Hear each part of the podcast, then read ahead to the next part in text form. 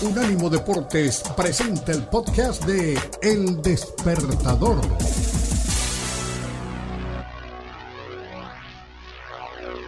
Sin embargo, sale a jugar el partido siempre como debe ser. Saludemos a un mexicano suelto en Japón, don Jorge Kuriyama, como todos los jueves. Qué bueno que lo tenemos por aquí. Un fuerte abrazo. ¿Cómo van las cosas ya en la noche japonesa? Oh, muy buenos días América, buenas noches Japón. Aquí muy bien, el clima muy muy muy bonito, ya está empezando el verano. Y bueno, terminó el partido Paraguay-Japón. Este, un Paraguay joven, eh, con jugadores nuevos, viene el recambio de la selección. Y bueno, un Japón ya más consolidado, más este, se ve que tienen trabajando mucho tiempo juntos. Y una cosa que me llamó mucho la atención fue el portero de Paraguay. La verdad es que lo vi muy nervioso, lo vi como, no sé cuántos llamados tendrá él, pero pareciera que fuera su primera vez para un penal, hizo un penal muy burdo, pero tuvo la fortuna de pararlo, pero yo creo que se lo ve Chilaver, le da un infarto. Óigame, pero venga, eh, Jorge, además de que el arquero de Paraguay muy seguramente pues no es prenda de garantía como usted decía es una selección joven, eh, y antes de que venga el Puma y, y le pregunte o mejor, le, deje pasar o cobrar la factura porque su pronóstico dio justito en la, en la cabeza el clavo, eh, Japón, esta selección japonesa, ¿hasta dónde puede llegar en la Copa del Mundo ahora que el Mundial va a ser en continente asiático? Claro, bueno, yo, mmm, yo digo que si Japón pasa el grupo, cumplió, porque nada más le toca a Alemania y España en el mismo grupo. Está complicado, está muy complicado, pero Japón tiene equipo para darle dolor de cabeza a cualquier selección eh, lo veo muy complicado que le dé a esas dos selecciones. Pero bueno, este, para eso se están preparando, ¿no? Para dar la, la sorpresa. Yo pienso que si pasa en el grupo, Japón cumplió. Oye, eh, Jorge, yo estaba preocupado de que me, me, regañaras por mi, por mi pronunciación ¿eh? de, los, uh, de los japoneses, pero más o menos le hice bien. A ver, te lo repito para, para que me digas. No, a ver. está perfecto. Asano, Kamada, Mitoma y Tanaka, los anotadores hoy contra Paraguay. Exactamente, Asano, Kamada, uh, Mitoma y Tanaka. Perfecto. Ahí están. No, Perfecto, no, no escucho diferencia, que no escucho diferencia. Oye, no, no, no, eh, yo creo, no yo, el Puma, el Puma es políglota. El arquero era Rojas. Santiago okay, Rojas. Perfecto. ¿Cuántos, ¿Cuántos llamados ha tenido en la selección? Si lo puedes checar por ahí, Kenneth. Con mucho gusto, con mucho gusto yo lo chequeo, lo, lo, lo reviso acá, pero hoy a Rojas le llenaron el arco de hojas. Sí, sí, sí, sí, nada más cuatro, ¿eh? Nada más cuatro le, le marcaron Tiene a, 26 a Rojas. años, nació en Luque, juega en el Nacional, Nacional de Paraguay, supongo. Eh, nombre, bueno, para un arquero, 26 años no es, no tengo aquí el dato de, de, de cuántos llamados, pero para un arquero 26 años es un, una edad todavía joven. Joven. Tiene joven, 75 sí. apariciones. Sí.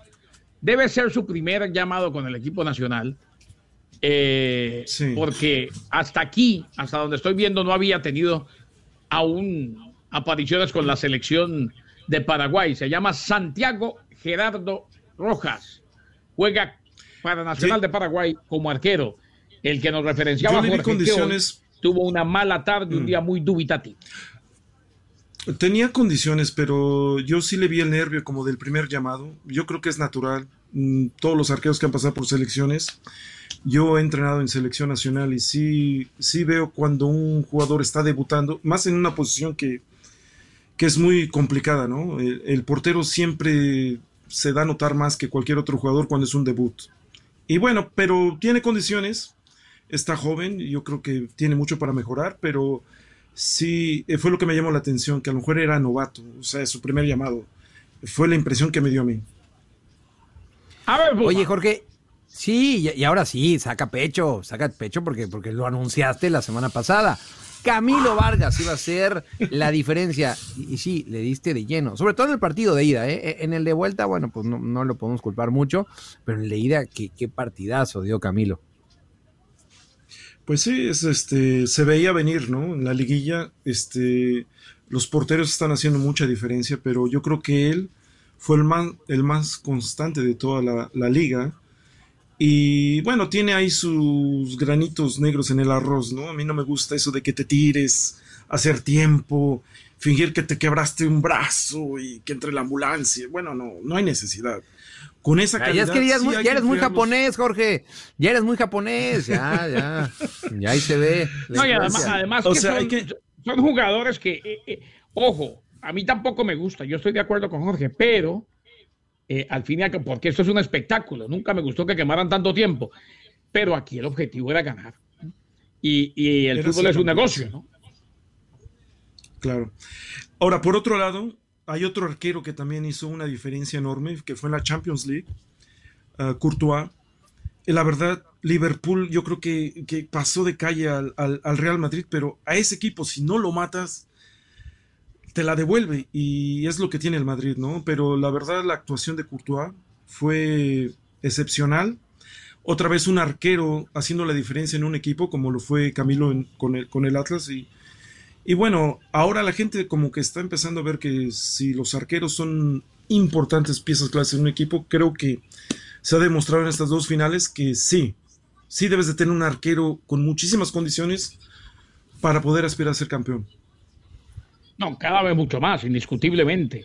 Eh, recuerdo cuando niño que una América, hablo de la América de Colombia de época, el técnico Gabriel Ochoa decía, lo primordial, claro, es la columna vertebral y los equipos se arman de atrás hacia adelante, pero lo primordial, un arquero que me deje dormir tranquilo. De ahí en adelante voy armando el equipo. Y le hago un paralelo. Por estos días estamos relatando la, la final de la conferencia del este del hockey de la NHL. No hay un deporte en el que el arquero sea tan importante como el hockey. Eh, ahí inclusive presentan a los dos arqueros como las grandes figuras, o sea, hay una sección especial antes del partido con los arqueros, en este caso Chesterkin y Vasilevsky. Oiga, Jorge, eh, usted que está en Japón nos prometió, y lamentablemente por cuestiones de tiempo en la participación anterior no se pudo dar, pero señor Kuriyama, ¿usted compartió cancha con quién? Hábleme de Javier Hernández en el Manchester United, ¿de verdad? Bueno, no compartí cancha con él, pero sí tuve la oportunidad de visitarlo. Tuve oportunidad de estar en, Manchester, en, Carrington, por alrededor de una semana. Yo iba supuestamente de vacaciones eh, por mi trabajo en Japón. Este, trabajaba con la marca de la Palomita y en, en conjunto con Manchester United. Tuvimos muchos, este, muchos trabajos juntos y tuve el atrevimiento de hablarle al director deportivo para ver si podía yo ir a conocer, ir a Manchester para conocer a Hernández. Lo que eh, me sorprendió es de que les mandé un email, me contestaron, me preguntaron cuántos días vas a estar en Inglaterra. Y pues yo tenía siete días. Yo pensaba ir a London, este, conocer la vida de noche por allá y por aquí y por allá. y, de repente, pues ya no me la vida de noche como el Puma. No, yo ya me había retirado del fútbol, yo ya no tenía nada que no, ser activo. No, no, pero una cosa no está peleada con la otra, Jorge. El Puma se retiró del fútbol también, pero no se ha retirado de la vida de noche. Dele, Jorge. Correcto, ah, bueno, correcto, Ahí sí no sé, pero se ve que se cuida el Puma. Eh, bueno, esa foto la tengo que comentar. El hombre que está hasta el fondo es, eh, es el delantero del Manchester United hoy día, es uh, Rashford, el hombre que está ahí atrás. Estaba hundido en la banca, eh, tuve una conversación con él de locos, yo le dije, mira, ponte a calentar porque vas a entrar, vas a meter tres goles, yo lo siento, lo, lo, lo, lo, eh, estamos jugando contra Sheffield United, eh, esa es la categoría sub-16, y tuve la fortuna de estar en la banca con, con, con, con, esa institución, yo fui nada más, pues yo, yo les ayudé al calentamiento, ahí, ser parte del equipo y todo, pero me dijeron, pues si quieres estar aquí en la banca, pues métete, ¿no? Y yo, pues no, no me dijeron dos veces, una experiencia única. De ese equipo nada más llegó él a primera división. Es el segundo jugador que está a mi lado derecho. Pues, oye, Jorge, hubieras hablado con más. También. Pues también nada, hablaste con él, hubieras hablado con más ahí. Y bueno, el, este, la idea de, les mandé el email, yo pensé que me iban a decir, ah, ok, sí te puedes venir a tomar una foto con el chicharito, pero me mandaron un itinerario de una semana para estar con las 11, 12, 13, la 14, la 15, con ir a ver al, equipo mayor, ahí es en el comedor.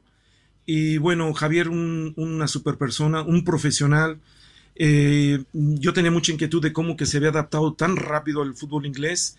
Tendría ahí más o menos como cuatro o cinco meses en Manchester y la estaba rompiendo. La verdad es que se la estaba rompiendo y una muy buena persona y un gran jugador, el máximo goleador de la selección mexicana que espero, fue su cumpleaños, ¿no? Hace dos días.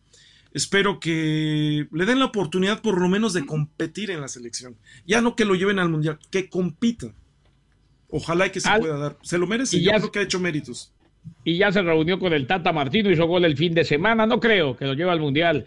Inclusive el Tata dijo que me haya reunido con él no significa que lo vaya a convocar. Jorge, excelentes fotos, qué buenos momentos en eh, lo futbolístico, lo que usted ha vivido viajando por todo el mundo, en Asia, en Europa y nos lo va a seguir contando. Gracias, nos pone al día. Hoy ganó Japón y usted estuvo pendiente y nos contó y que siga pronosticando de la misma forma para que le enseñe a pronosticar al Puma Daniel Reyes. Chao, Jorge. Hasta luego, buenos días y que tengan un buen, buen día. Bye. Un abrazo. Allá, un mexicano suelto y de qué manera en territorio japonés. Este fue el podcast de El Despertador, una producción de Unánimo Deporte.